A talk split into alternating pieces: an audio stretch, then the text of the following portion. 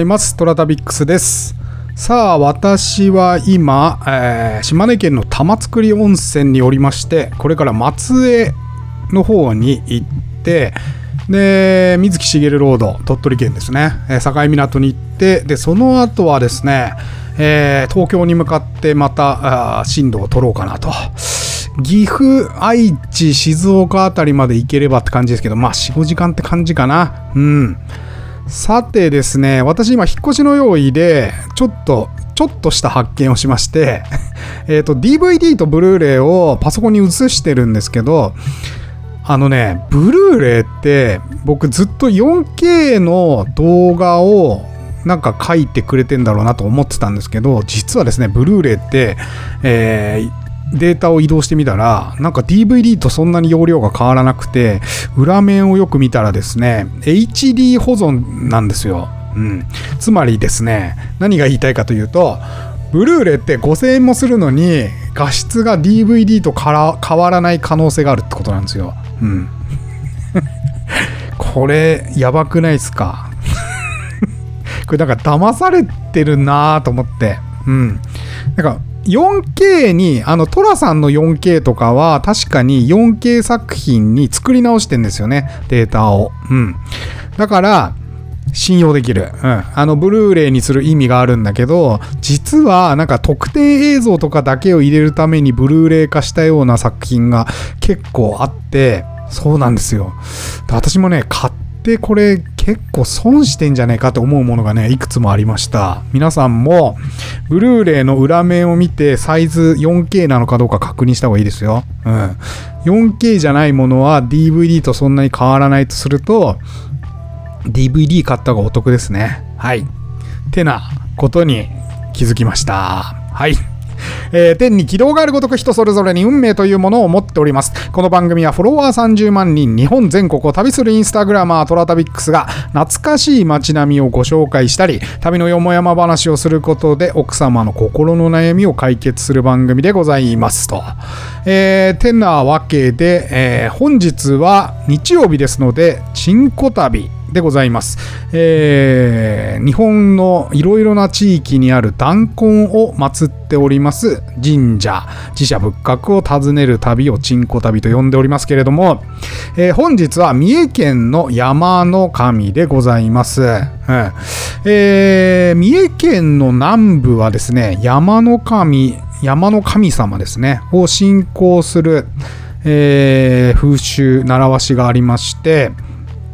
えーこれあの日本昔話の中でも出てくる話なんですが、えー山の神というのは一般的に女神。まあ、山の神様は女の神様であるというふうにされておりまして、えー繁殖能力が強い神様と言われております。また、えー山の神様は四股目、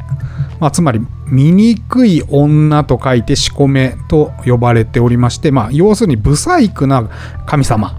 だったそうで、えーこの日本昔話に出てくる話で言うと川の水面に映った自分の顔がめちゃくちゃ不細工だったのにショックを受けて山に引きこもってしまったと。これなんかあのアマテラスがね天の岩戸に引きこもったの話をちょっと連想させますよね。やっぱり昔話って、えー神話がベースになってたりするなと思います。はい。そしてですね、村人がブサイクな顔を持つ、まあ、オコゼっていう魚がいるんですけれども、まあ、ゴツゴツした魚ですよね。うん、岩場の間にいて、で、背びれに毒がある魚ですけれども、これを、えーこの、四股目の山の神に見せたところ、山の神が、の機嫌が元通りになりましたということでこの三重県の南部ではこの山上の祭礼にはおこぜを用意するというのがあるそうです。はいでそしてそしてこの私が行ったこの山の神を祀ってるエリアはどこかと言いますと伊勢神宮ありますね。うん、伊勢の南下して、えー南側って言ったらいいのかな、うん、あの南下して南側に抜けた方に、えー南伊勢っていうエリアがあるんですけどそちらにある山の神でございます南伊勢はですね、えー一般道しかないので、えおそらくですね伊勢神宮のあたりから行っても多分1時間はかかるんじゃないかな。うん。海沿いの道をね、え、ひたすら進むっていう感じでございます。はい。えー、この山の神もですね、えー、そんなまあ南瀬にあるんですが、えー、埼玉川という川が近くにありましてそこのほとりに、えー、神社が神社っていうかまあ鳥居はあるけど神社って感じではないか、うん、鳥居はあります。はい。に鎮座する山の神の祀ってるエリアになります。うんえー、鳥居をくぐりますとですね、めちゃくちゃでかい岩があります。うん、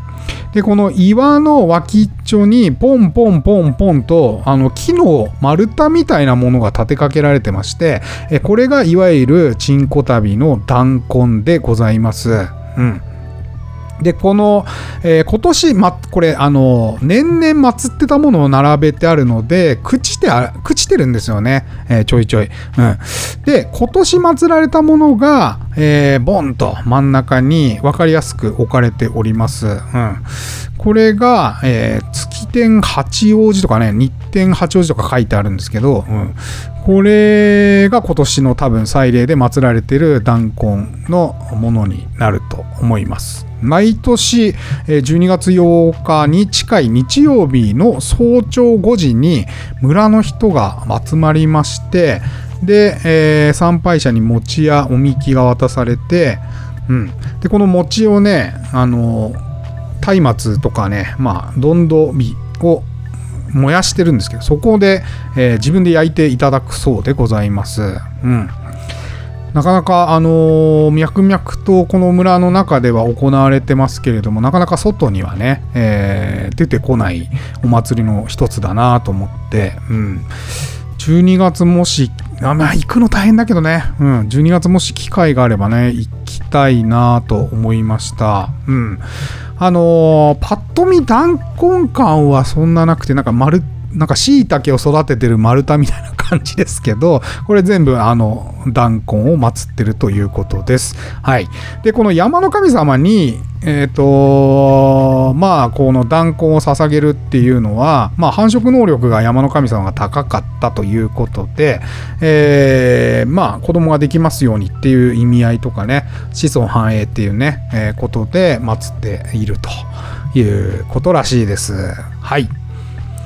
ここはまあちょっと行くのは大変だから何か機会でもなければ行かないかもしれないけど、うん、南伊勢はでもね、あの古い街並みありそうでした、走ってたら。うん。まだ行ってる人が少ないんだろうな、多分その街並み撮影みたいなことでは行ってる人が少ないから、ある意味ちょっと穴場かもしんないなと思って、えー、ゆっくり走りながらね、時間があれば、あのゆったり回ってみたいなと思って見ておりました。はい。えー、というわけで今日は